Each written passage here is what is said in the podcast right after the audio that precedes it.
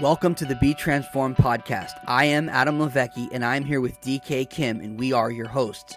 Thank you for joining us. We are in this space to help you renew your mind and transform your life.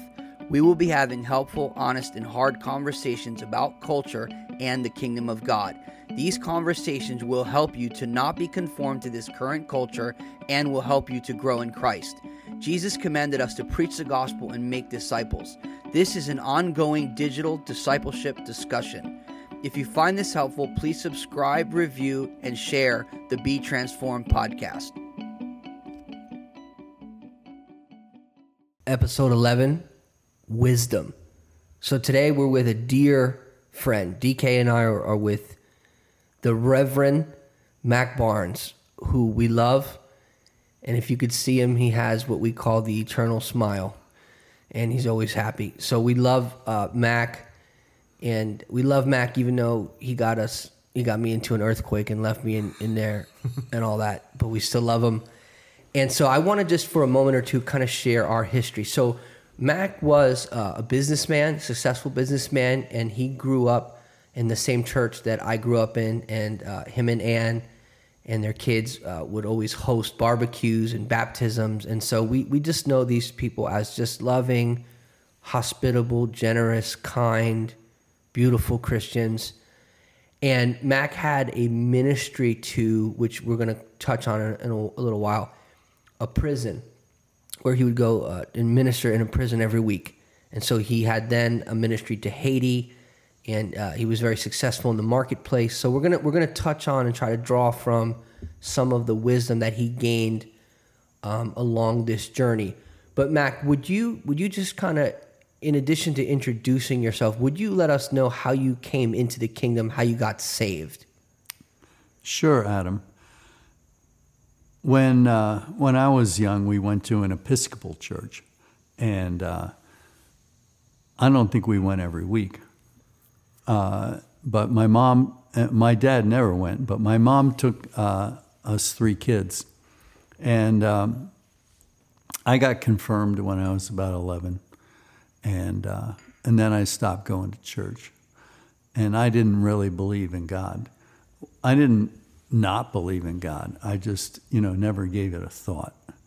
And uh, so what happened is, uh, well, one time I was sitting in Penn Station and two young people came around. I was sitting on one of those wooden benches waiting for a train, and the uh, this girl was probably 13, maybe 14, and she she came up to me and started talking about Jesus. And so I said to her, "So what do you want me to do?" And she looked at me like, "Well, I don't know." Uh, and then she said, Pray. And so I stood up and I said the Lord's Prayer out loud. And she looked at the boy that was with her and she goes, He's praying. and after that, whenever I would get in a tough spot, like it, it was dangerous or, uh, you know, I was fearful or whatever, I, I would say the Lord's Prayer and then I'd say, okay, God, you and I are in this together now. And then you know, I'd go on and do whatever I had to do. And uh, then uh, we'd been married for about five years. And my mom was a very slender lady, but she looked like she was pregnant. And we went to the hospital after she had surgery. And the surgeon told my brother and me and my wife that he opened my mom up and he just couldn't there was cancer everywhere and he you can't take out a person's insides. That's not an operation. So he had to sew her back up and it would take a miracle for her to live more than six months. So wow. on the inside on the inside i said i guess i'm looking for a miracle. But i didn't know where to find a miracle. And of course i never thought of looking in church uh, and I thought about the yellow pages, but I never looked there either. anyway, so we, uh, we went to a yoga ashram, and it was 4th of July weekend. And all these big yogis were showing up from all over the U.S., flying in. And it was it was really a spiritual place. It, like it was like leaving planet Earth. And uh, but I had made a, I had bought a sailboat and I promised to pick it up that Saturday. So Saturday morning we had to go and get the sailboat back in Rumson, New Jersey. And I felt like, wow, I'm being pulled back to earth by this weight of a sailboat for an anchor. And uh, but I met this friend of mine, Rick Tompkins, and he had he he and I had smoked pot together. He turned me on to LSD, and we were just good buddies. We did everything for a few years together. But now we were older. I hadn't seen him for a long time. Uh, although I knew he'd gotten born again, but I didn't know what that was. So uh, he came to my house and, and left his Bible on the kitchen table for three days once. So uh, he goes, Mac, I'm going to go see a prophet in the fall. And I go, Can I come? So Ann and I drove to Richmond, Virginia to meet Rick and his wife. And that was during the energy crisis. I mean, we had to wait in line for blocks to get gasoline. So this was like in the 70s. It was 1977, September. And uh, so when we get there, uh, Rick and Dale take us to this meeting, and it's in a park, and the auditorium is uh, in the park. And I noticed people were carrying Bibles when we got close to the door of the auditorium. And I thought, what have I got myself into? And it was a Ken Copeland evangelistic crusade. And Ken Copeland's preaching, and he, in the middle of his message, he puts his hands on his stomach, and then he says, I don't know why I said that. Somebody in here needed it. And boom, I got hit by the Holy Ghost. And I knew that my mom had been healed of cancer back in Rumson, Wow. New Jersey. It's so crazy. And after that, every time he made a point, this voice in my chest went off saying, That's right. so he'd make a point and I'd hear, That's right on the inside. and so I, I, you know, Ann and I went forward for salvation and, uh, and the cancer all came together in a ball and another surgeon took it out. And uh, Whoa. so my mom, my Did they mom, have any explanation for that? it was a miracle. That's what the doctor said too. Oh, I don't know because it was two different doctors. So, uh, and then uh, my my mom, she didn't really have a long life after that. She she uh, what's the right word? Chemotherapy was really tough, and Yeah. uh, she had to do chemo. So, and she begged and begged the surgeon. So he told her you didn't have to do it. But anyway, so uh, then she got shingles, but she did live longer than three, uh, six months. She lived about three years, and uh, we hadn't been able to have kids uh, for five years. We've been trying to have children, and uh, Remy was born the September after we got born again. Wow. And then uh, I knew about the baptism in the Holy Spirit and speaking in tongues, but I had never spoken in tongues. So I figured Christmas, oh, that's the gift of God. I'm going to speak in tongues at Christmas. so uh, it didn't happen. So then Easter, I'm sure I'm going to speak in tongues at Easter. No. And then Pentecost, no way. I, there's no way. We're not getting through Pentecost without speaking in tongues. Well, we did. anyway, so we went to Niagara Falls to see Ken Copeland again, and we were with Rick and Dale, and uh, we had the afternoon off, and we went to the river, and Rick's pastor was baptizing two people. So I said, "Can I get baptized?" So I got baptized also, and when I came out of the water, I heard two syllables, and I go, "What was that?" That was tongues. Yay! so that's when I started to speak Speak in in tongues. And uh, That's excellent. yeah, but uh, yeah, so that's how uh, Ann and I got born again together. That's awesome. Yeah. There, there's something that I'm gonna jump ahead to, and then we'll, we'll come back to it later. But there's people that God ordains to be instrumental in our life, and uh, this this this your story is interesting because I I want to draw from your story so people can also start to recognize things that God is doing in their own life. God used Kenneth Copeland, you know, to call out a word of knowledge for healing and extended your mom's life. And then you came into the kingdom through that. And I know later on in life, he helped you in your ministry. He gave you books for Haiti. And I'm bringing this up for the purpose that there are people that God ordains to be in your life,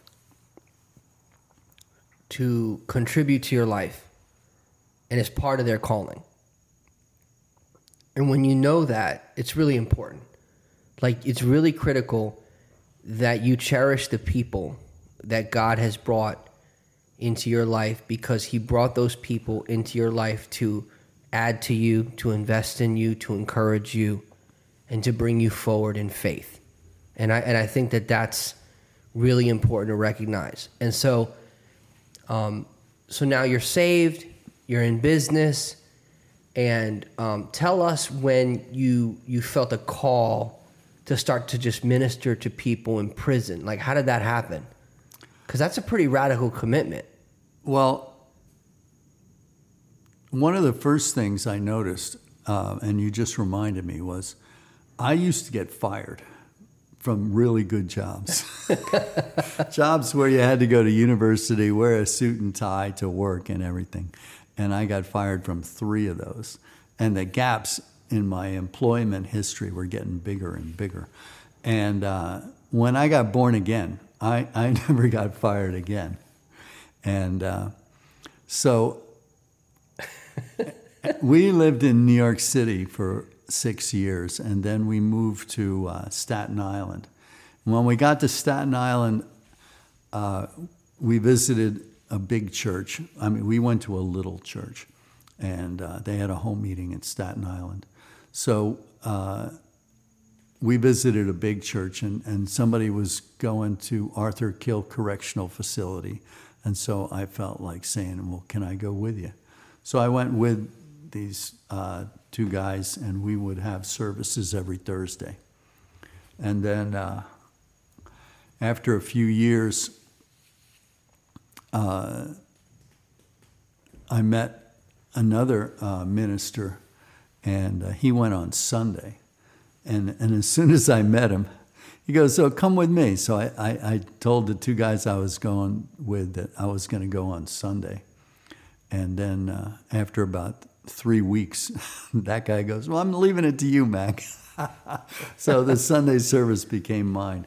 Wow. And uh, so I went to Arthur Kill Correctional Facility for 13 years every Sunday night from, uh, let's see, I guess 94 to uh, 2000. Uh, it must have been uh, earlier than 94, but uh, yeah, it was. Uh, More than 10 years Oh, it was it was 13 or 14 years every week. every week. See, I just wanted to stop. That is beautiful. Jesus said this What you have done to the least of these, you've done to me. And Jesus, who is innocent, identifies himself with a prisoner. And so, Mac now, for 13 years, every week, is ministering to Jesus and to the heart of God and caring for the neglected. And, and God now, in this, is building something in him. And I, want I want to I want to say that because everyone in in life and in ministry, everything now is fast. I got to get rich fast. You're not to be innocent. I gotta, you know, lose weight fast. You're gonna, they're gonna rip your stomach out, and you know that's not a good idea. Everything they want is fast. This is the, but the kingdom is slower. It's like God has him on the slow sizzle. 13 years, and he's ministering to God's heart in consistency. And what's powerful about the story is that he inherits it. That's also part of kingdom truth that he inherited something that he didn't deserve, he didn't earn, and he, in his mind, he may not even have thought he was ready for. And then God used that commitment to help build him into the man that he was making him so that later he could enter into something bigger, which we're going to get into in a minute.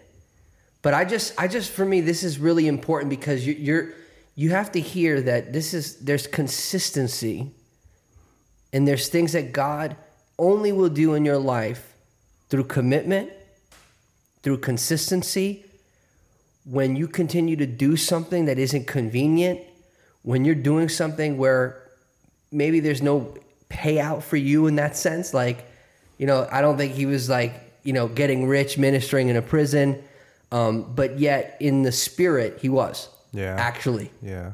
It's interesting how in the natural, you look at it and go, oh, there's nothing in it for me. But Jesus said, what you have done to them, you've done to me. And when you give to the poor, you're lending to the Lord. So he may not have interpreted in that moment, but in the spirit, that commitment was making him wealthy, Yeah. Actually. Yeah, yeah, Matt. Can you t- talk a little bit about like what are some things you received from that ministry in the prison that were setting you up for wh- what God had for you after that?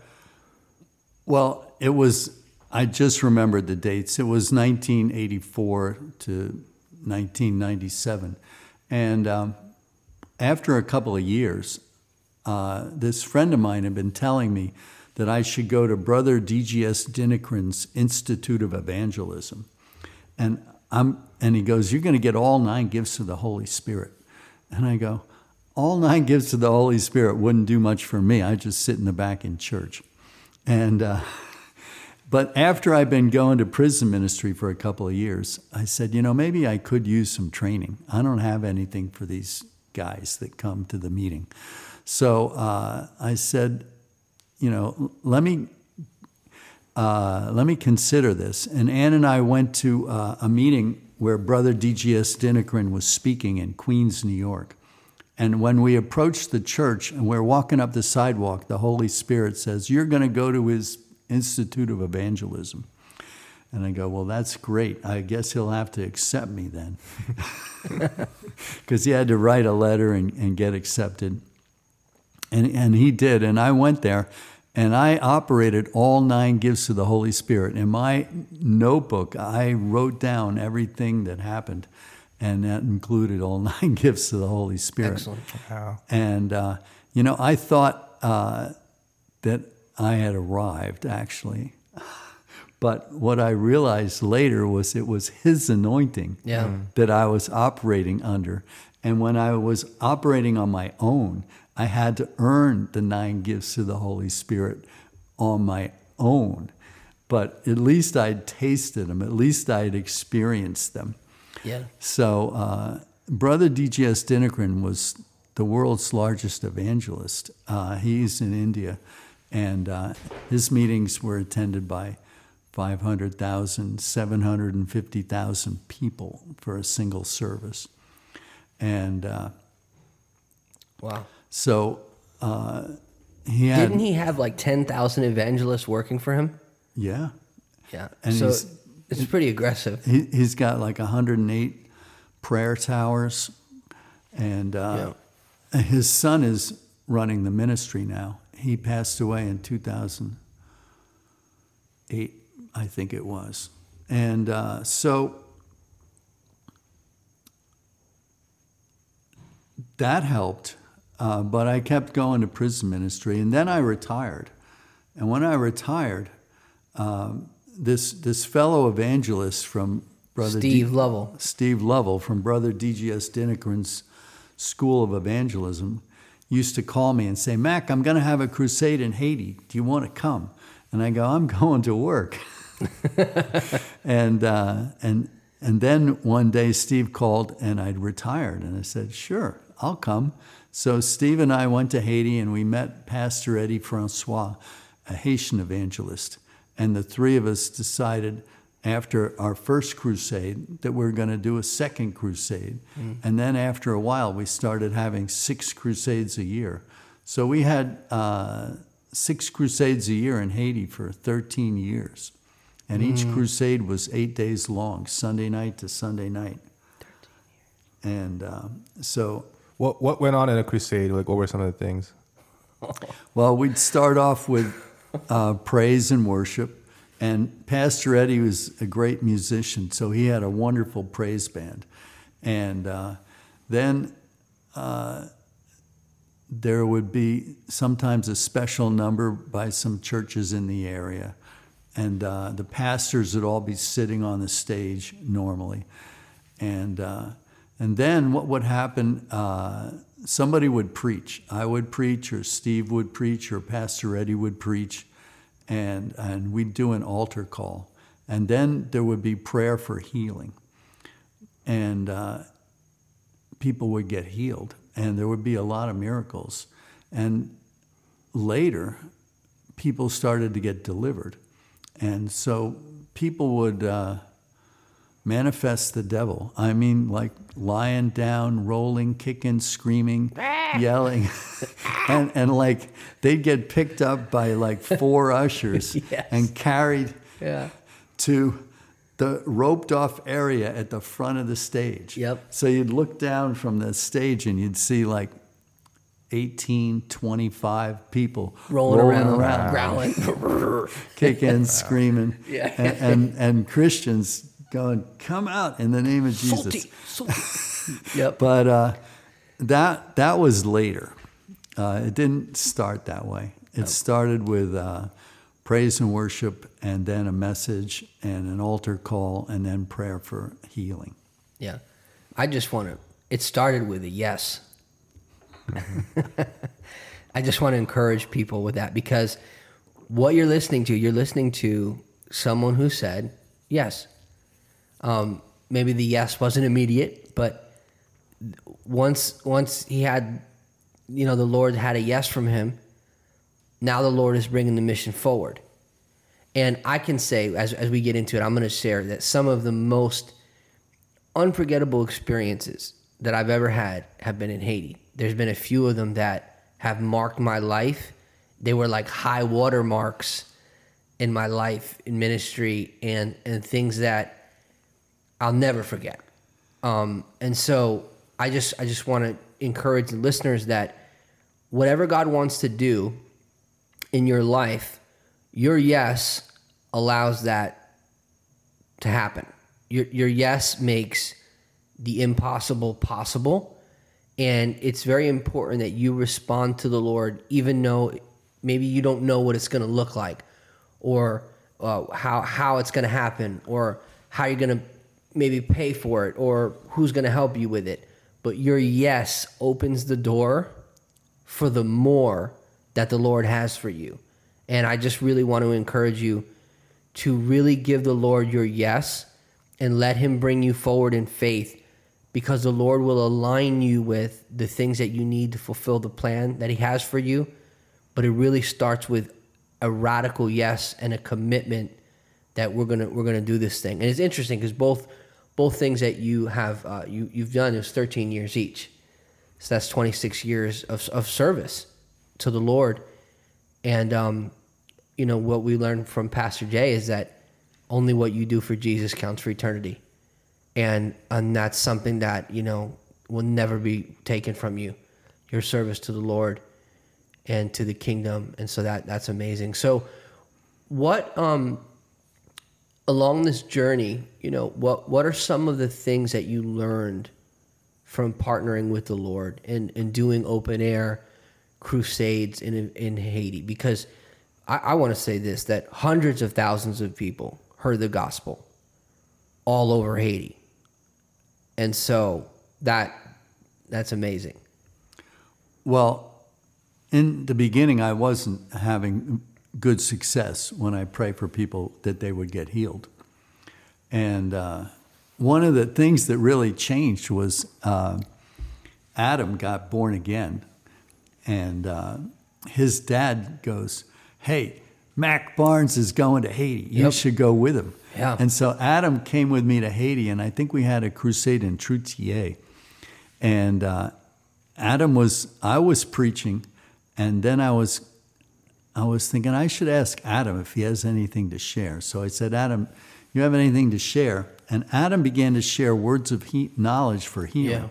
Yeah. Yep. And people would respond getting healed. And so then we would bring them up on the stage and they'd give their testimony. And we did that for the rest of the night. I mean, till we had to close down. Yeah. It was like after 11 o'clock. We had to shut down the testimonies. Wow. Yeah. Uh, we just, uh, Adam got so many people healed that we didn't do anything else for the whole night. And when I got off the stage, I said to Adam, Adam, I want what you've got.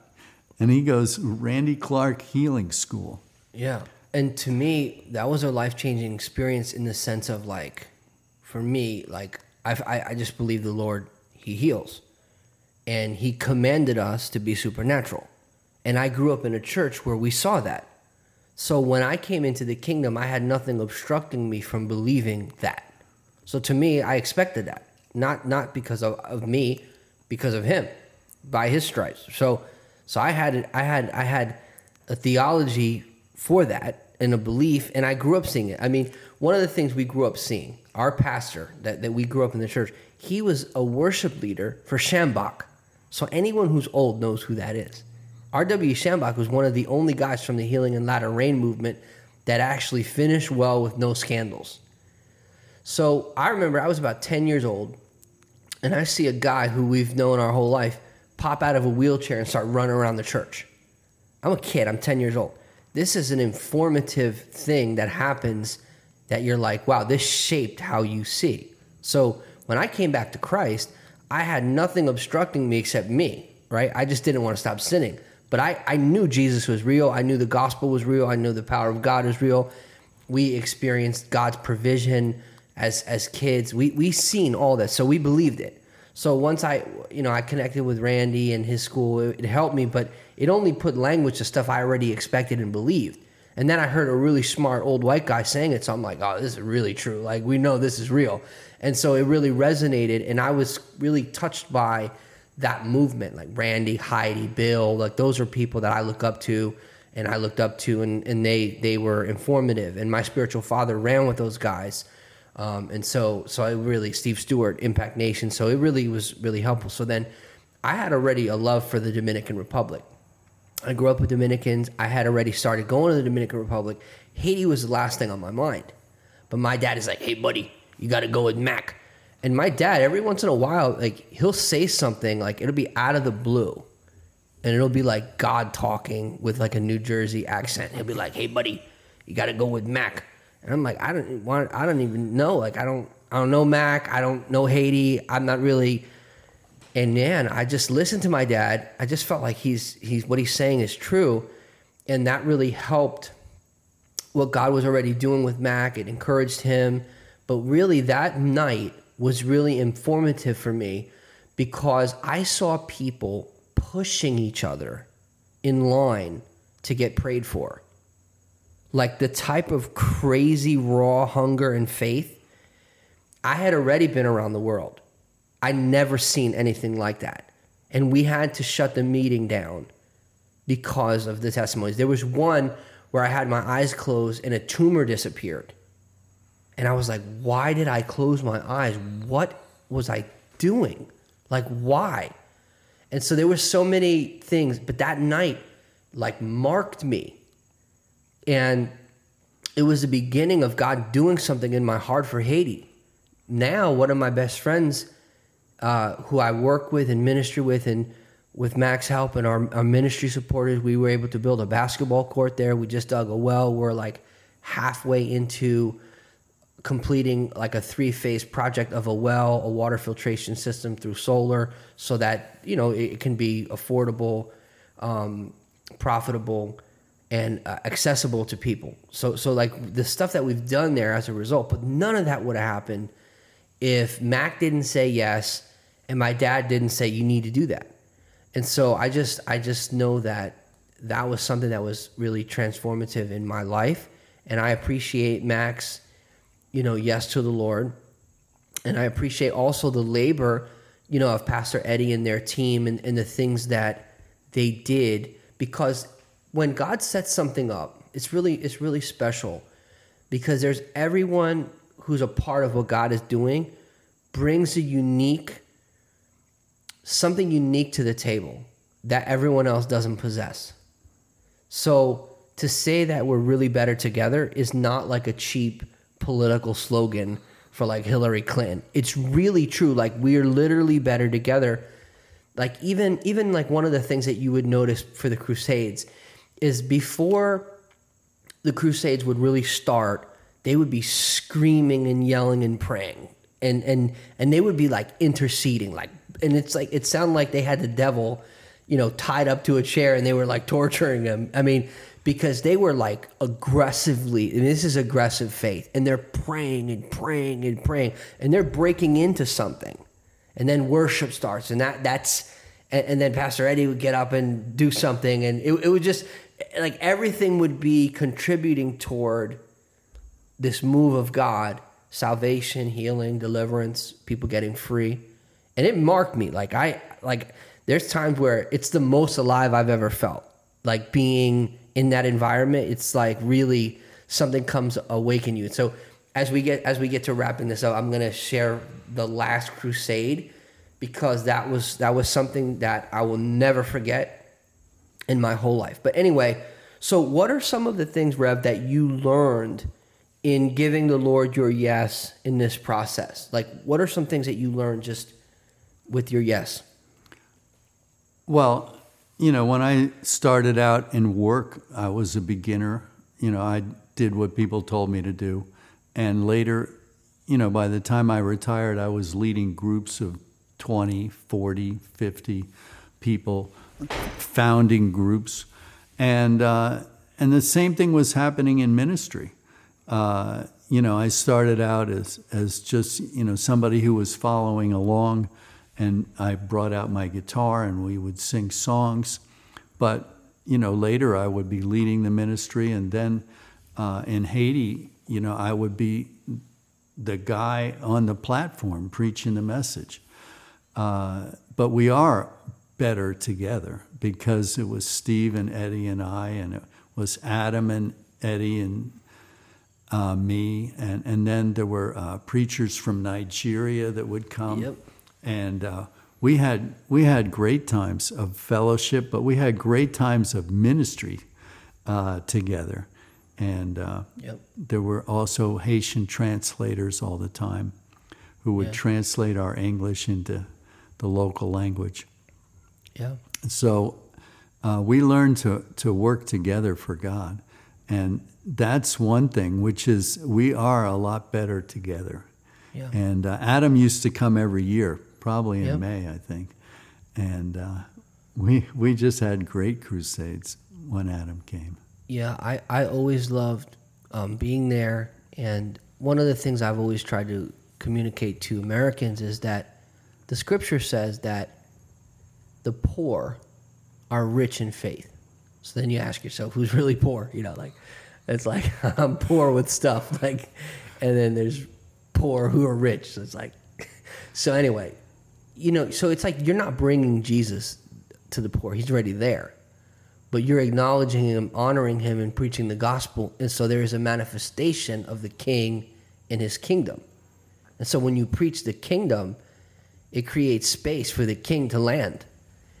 And um, so that was always really encouraging. And, you know, during these these times, you know, you're preparing your heart, you're getting ready.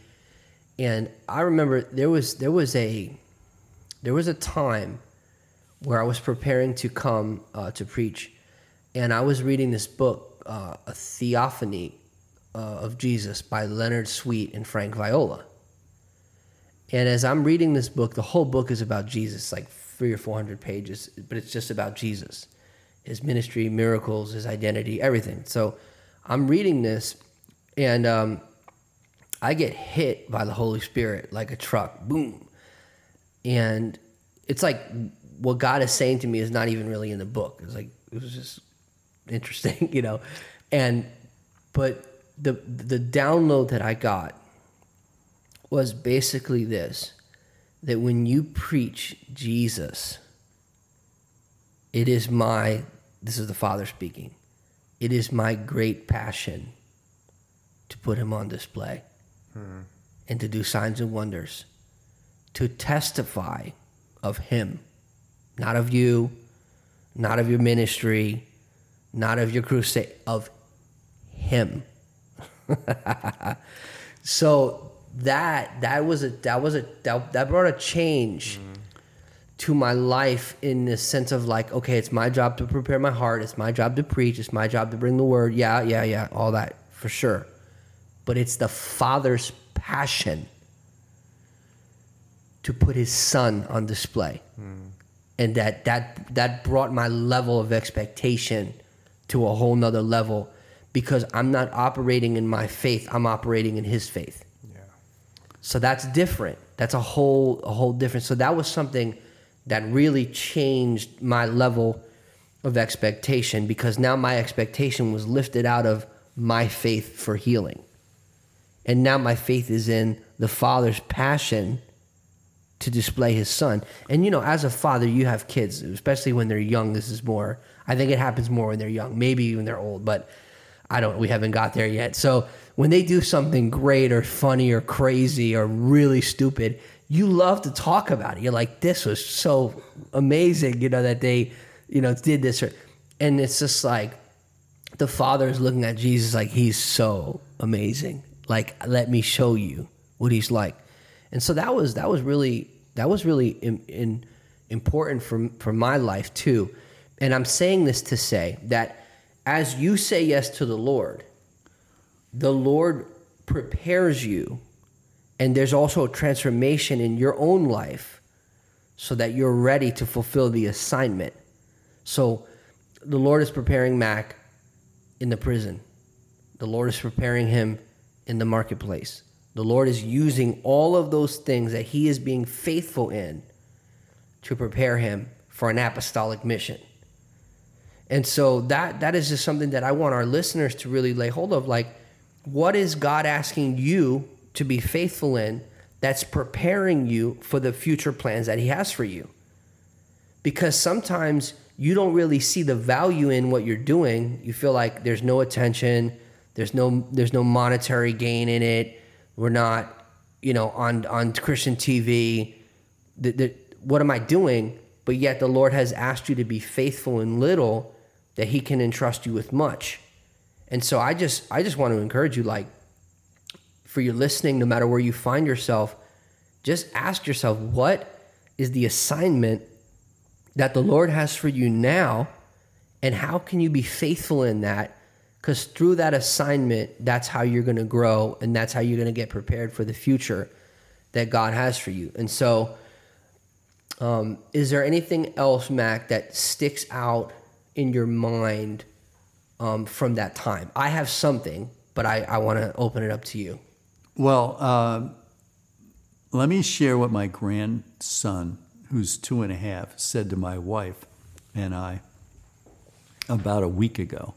He, he goes, Hey, Mammy Bunny.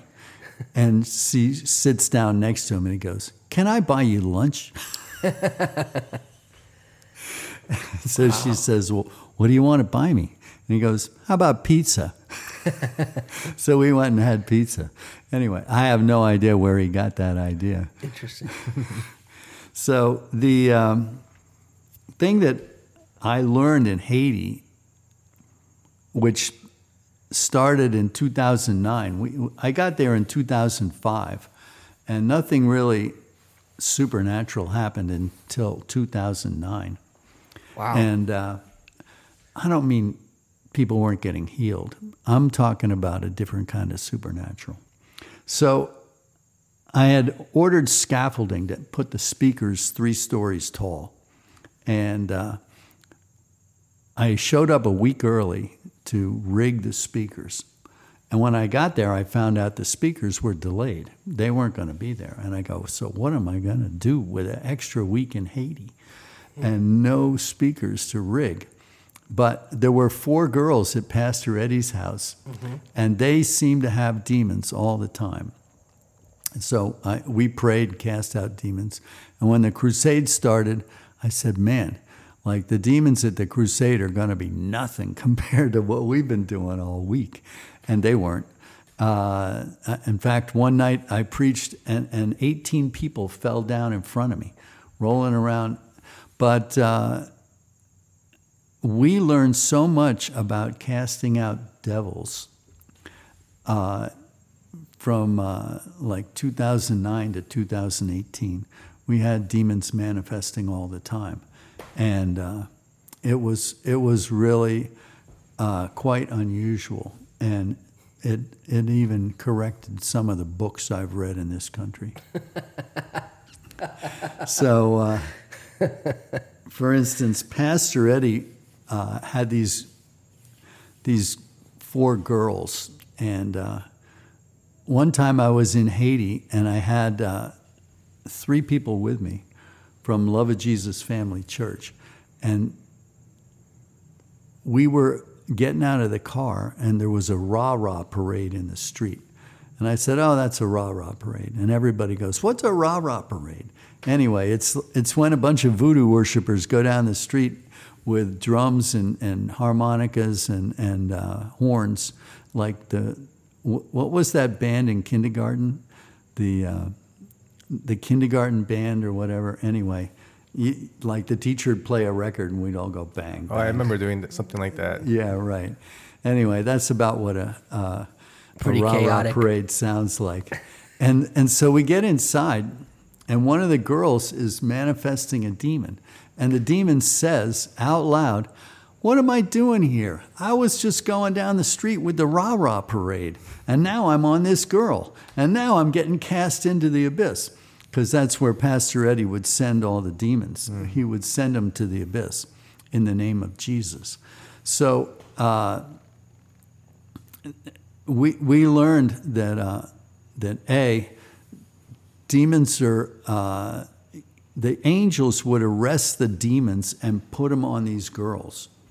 The girls didn't have their own demons anymore. They just had demons that the angels would arrest and put on these girls. They would manifest the demons, and then Pastor Eddie or his daughter or myself or Marlene, one of us would cast the demon into the abyss. Mm. And so we were cleansing Haiti of demons that didn't belong to anybody we knew. They were from the National Palace, they were from the police department, they were from the Rah Rah Parade. Just anybody going by with demons, that demons would get arrested. And uh, in December, remember that earthquake that I left you in in Yeah. January? So let me let me just say one, a few things. So for people listening, they're like, "This this is absolutely insane," and you don't have to believe it. I mean, it's an experience, and so we're not making a theology of it. But you hear people, Christians are like, "Oh, Christians can't have demons." I'm like, "Have you ever been to church?"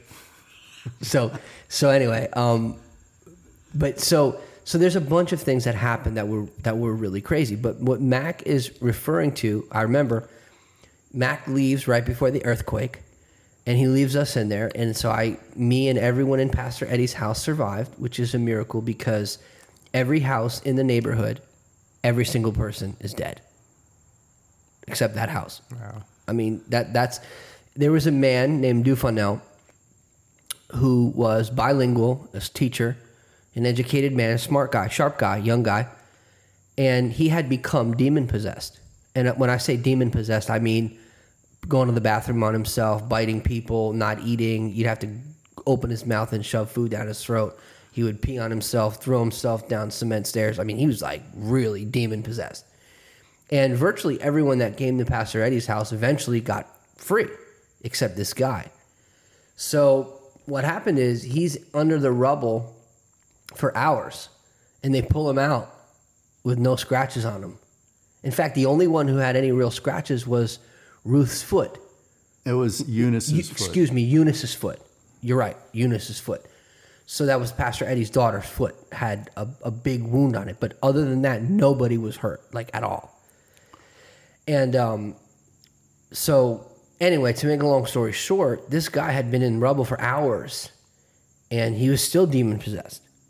And then about a week or two after the earthquake, they were praying for him, and he came back into his right mind, and he was bilingual again. He was like, University professor. yeah, yeah, yeah. I mean, this is this is not like, you know, th- so th- I'm saying that the type of things that happen there, like Indians, you know, people from India are also familiar with deliverance and a lot of demonic stuff. They said this is next level. They have never seen anything like this. And I I don't make theology out of experiences, but I'm telling you some of the most wild and crazy things that I've ever seen happen. I've seen happen in Haiti as it relates to an open heaven, deliverance, the demonic. I mean, things that you cannot explain. Like we we we were in a guy, Pastor Mentor's church, and we cast a devil out of it. Joseph was with me. We cast a devil out of this kid. He was under the water for 20 minutes. Wow. It's like, that doesn't Navy SEALs can't do that. Like that doesn't that's not real. And and so the type of stuff that you you hear, and, and here's the thing, because sometimes this is happening through translation. So you have to ask the same question two or three times to frame it differently to make sure is what I'm hearing real? And it's like there's no logical way that you can explain what just happened, but what they said actually happened. And so it's like um, like there was a girl, um, one of the girls from Pastor Eddie's, she jumped off of like A three story building and lived. into the middle of a church service. And and the people and she landed on her feet and the people I mean, she had been jumping up and down, going, I'm gonna jump, I'm gonna jump, I'm gonna jump. So everybody was like watching, you know. Yeah. And when she came down, people grabbed her so she wouldn't fall over. But she and and she landed on her foot and uh, she she was limping and the doctor said her foot's broken and he put a cast on it. And then like three days later pastor eddie hears this banging in the middle of the night and uh, and she breaks the cast off her foot.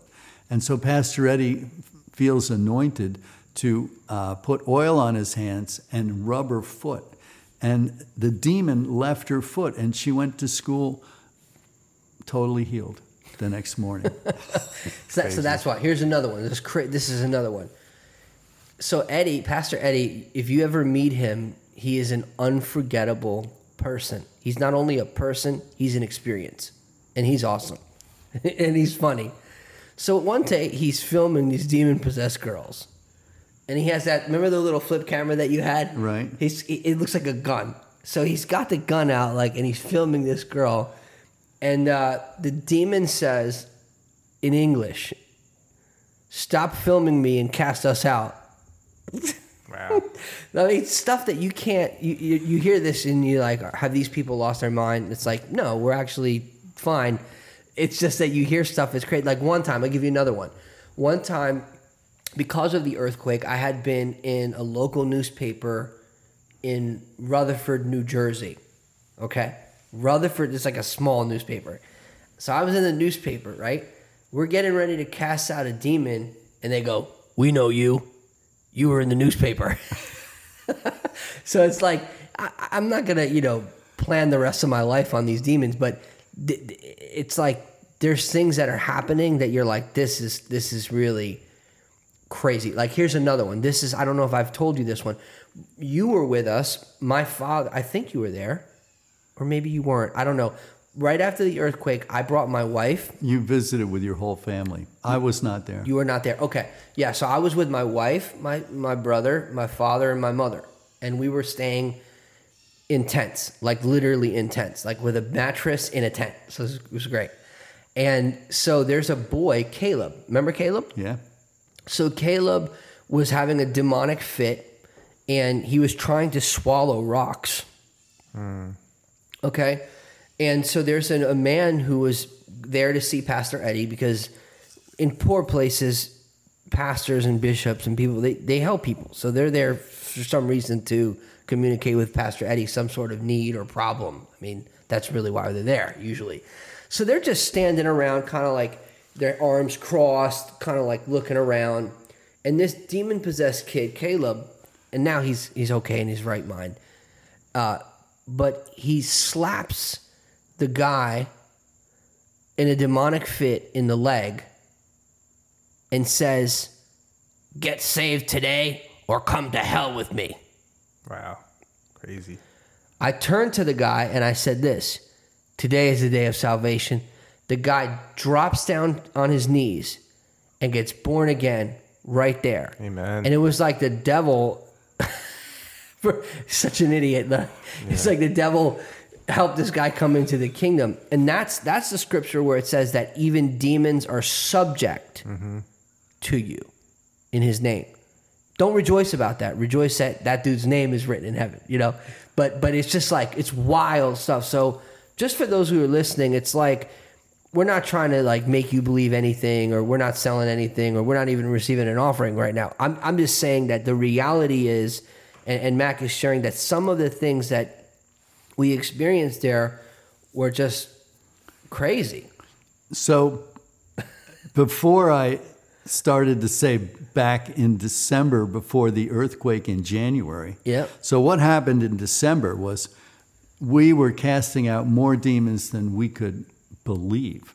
All the four girls and Caleb had demons and we were casting them out and and the word came from one of the demons that there are so many demons waiting to be cast out that the angels are put hanging them on the wall outside this room. Outside this house there's demons hanging on the wall queued up so that they can come on these girls and get cast into the abyss. And we just cast out demons but what we realized after the earthquake was that's why there was such a pressure to get all these demons cast out because there was going to be an earthquake. Interesting. So uh, we we learned a lot about casting out demons. Let me ask both of you guys this question while we're on the topic. What is it about a place like Haiti where things like this is quote unquote normal? I think it's just as normal here, but maybe just not as seen here that causes so much disbelief here when in Haiti it's like, yeah, it's, it's just accepted fact. Well, in Haiti, voodoo worshippers worship the devil. Outright Outright. worship the devil. And people who are not even Christians have gone there. I watched a documentary on TV, and they said, This is amazing. The, the people doing the documentary went to a voodoo temple, several voodoo temples, and watched people worshiping demons and getting possessed by demons. And then they went to Christian services and watched people casting out demons. And they said, not I, the TV documentary said, it looks very similar when somebody's worshiping the devil and gets possessed by a demon as when somebody's in a Christian church and getting set free from a demon. The manifestations, the outward behavior is the same. And so uh, that's what it is. Yeah, and that and that's not hard to believe because the devil is an imitator. And when when you think of like for example, the devil is always seeking to dehumanize people, fill them with shame, guilt, remorse, regret, pain, Depression. depression, anxiety, fear, all that stuff. So when you see someone having a fit and acting up, it's really the enemy trying to steal dignity from them. And it's it's the direct opposite when Jesus brings healing and brings someone back into their right mind. He restores dignity. And one of the things that poverty steals, this is what many people don't understand.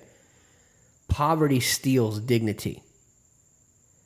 Um, poverty is not just a lack of resources, it's a lack of opportunity. Steve Stewart, my spiritual father, taught me that opportunity unlocks potential.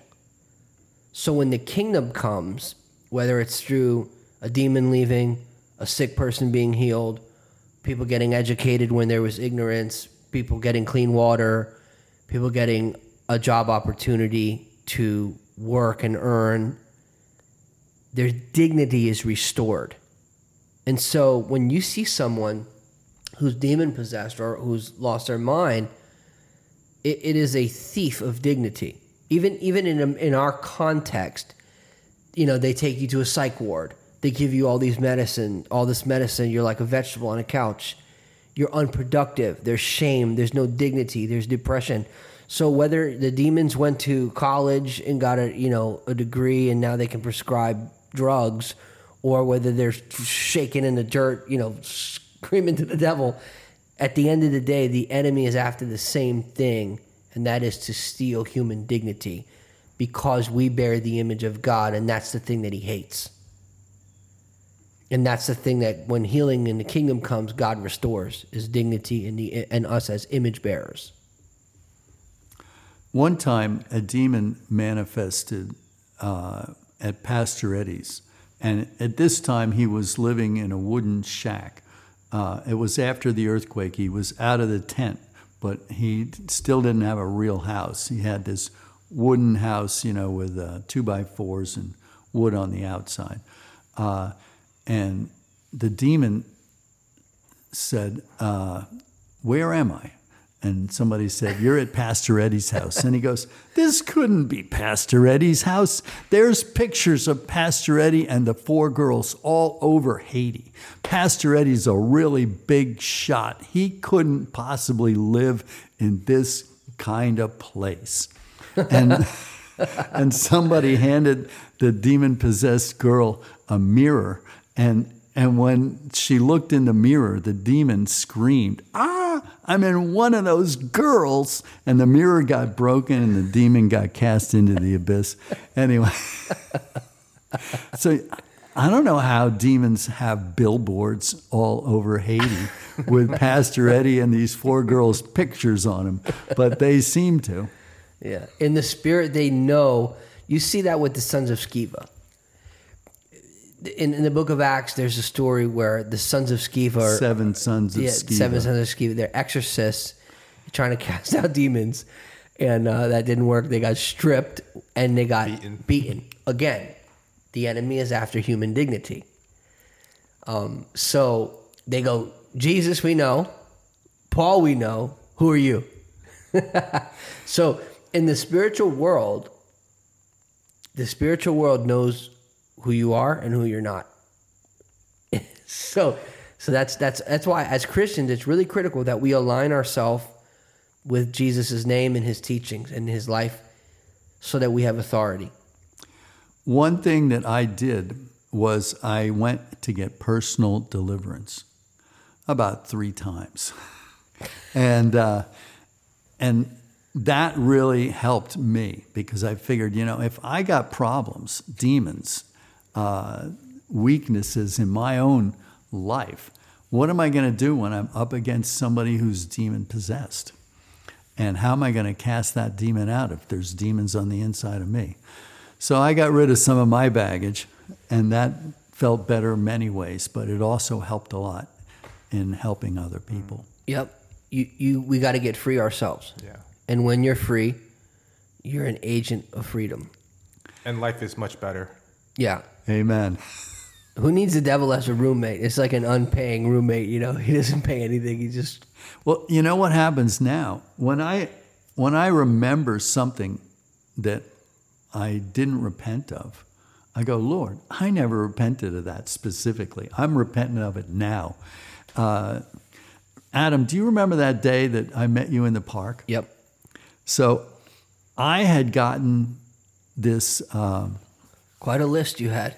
I had gotten this idea that I wanted to repent specifically, individually, of every sin that I'd committed. And I wrote them out on a piece of paper, both sides. There were about 70 things on there. And so I, I said, What I'll do is I'll, I'll meet Adam in the park and we can walk around and pray.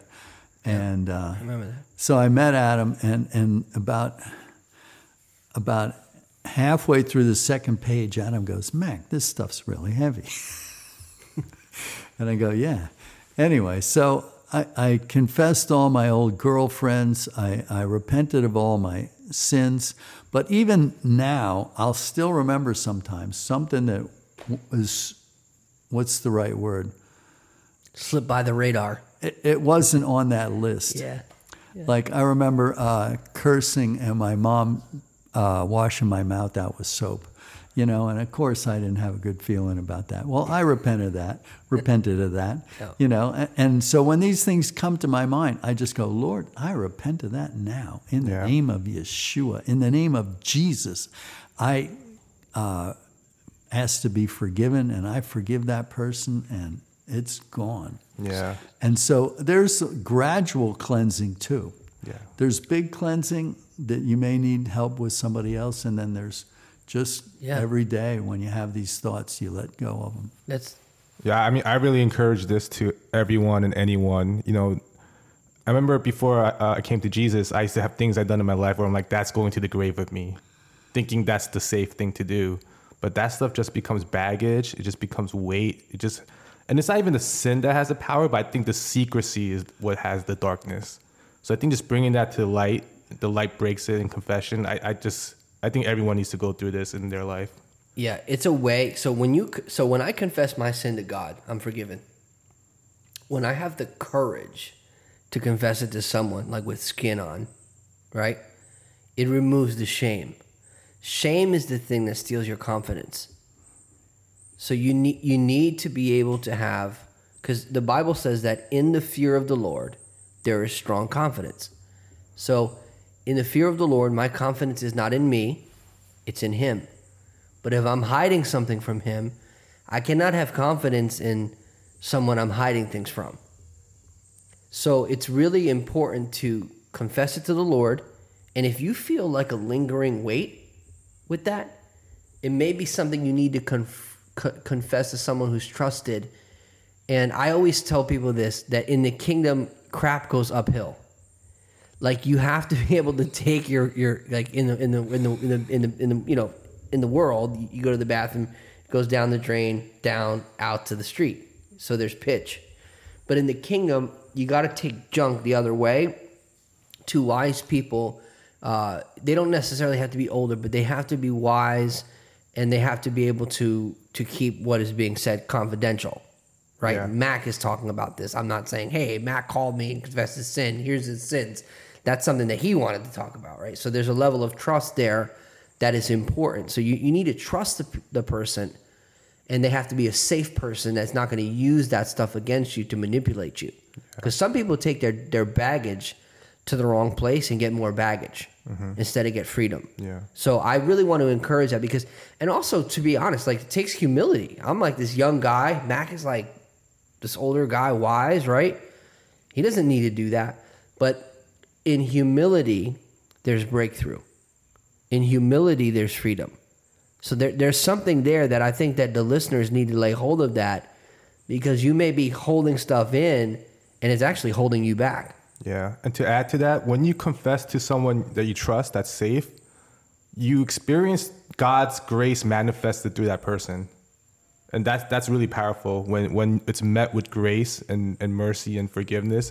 And you, and I think that's what God's uh, presence is manifested through. Yeah, and the heart of God is for freedom. It was for freedom that Christ set us free. So the heart of God, whether you're talking about casting out demons or confessing your sin or maybe getting out of debt or whatever it is, the heart of God is, is for free, is that we will be free. Because if you're not free, it's really hard to be an ambassador of a culture that is marked by freedom if you're not free.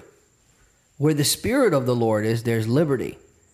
So we're, we're like ambassadors of freedom, but bound up and broken down. That's that's like, you know, trying to sell a new car with a cracked windshield. Like that's not the perspective that we want to give to people. Well, another reason I went to you was I knew that you could break the power of the devil. So as I confessed each sin, Adam would break, Break the power of the devil and break the power of that sin in my life. Yeah. So I everything on that list, I came clean that day. And I, I appreciate that level of trust. And, you know, I went to inner healing like a zillion times too, I was jacked up because, you know, I'm like, I did them all Coram Deo, the Toronto version, this version, every version. I Because, you know, what I did when I was young is I did iniquity. That's something that people don't understand. When you're a sinner and you don't know better, it's sin. when you know better, it's iniquity. So sin is like, oh, I missed the mark. Iniquity is like, oh, I, I wanted to miss the mark. I plan on missing the mark. I like missing the mark. Mm, and I want you to miss the mark with me because I'm evil. I mean, so when the Lord showed mercy to me, I was like, wow. And I prayed a prayer. It's really crazy prayer. It's not a feelings prayer. It's a prayer of faith. My my prayer was like, Lord, anytime someone does or says anything against me, don't ever remember it when they stand before you. Because you've forgiven me of iniquity.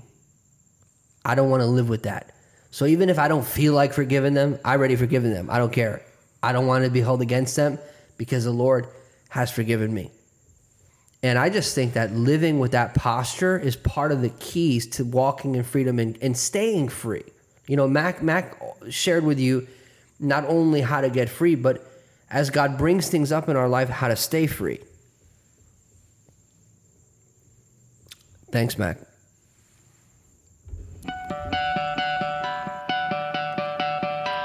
Adam LiVecchi here. On behalf of DK Kim and I, we want to thank you for listening to the Be Transformed podcast.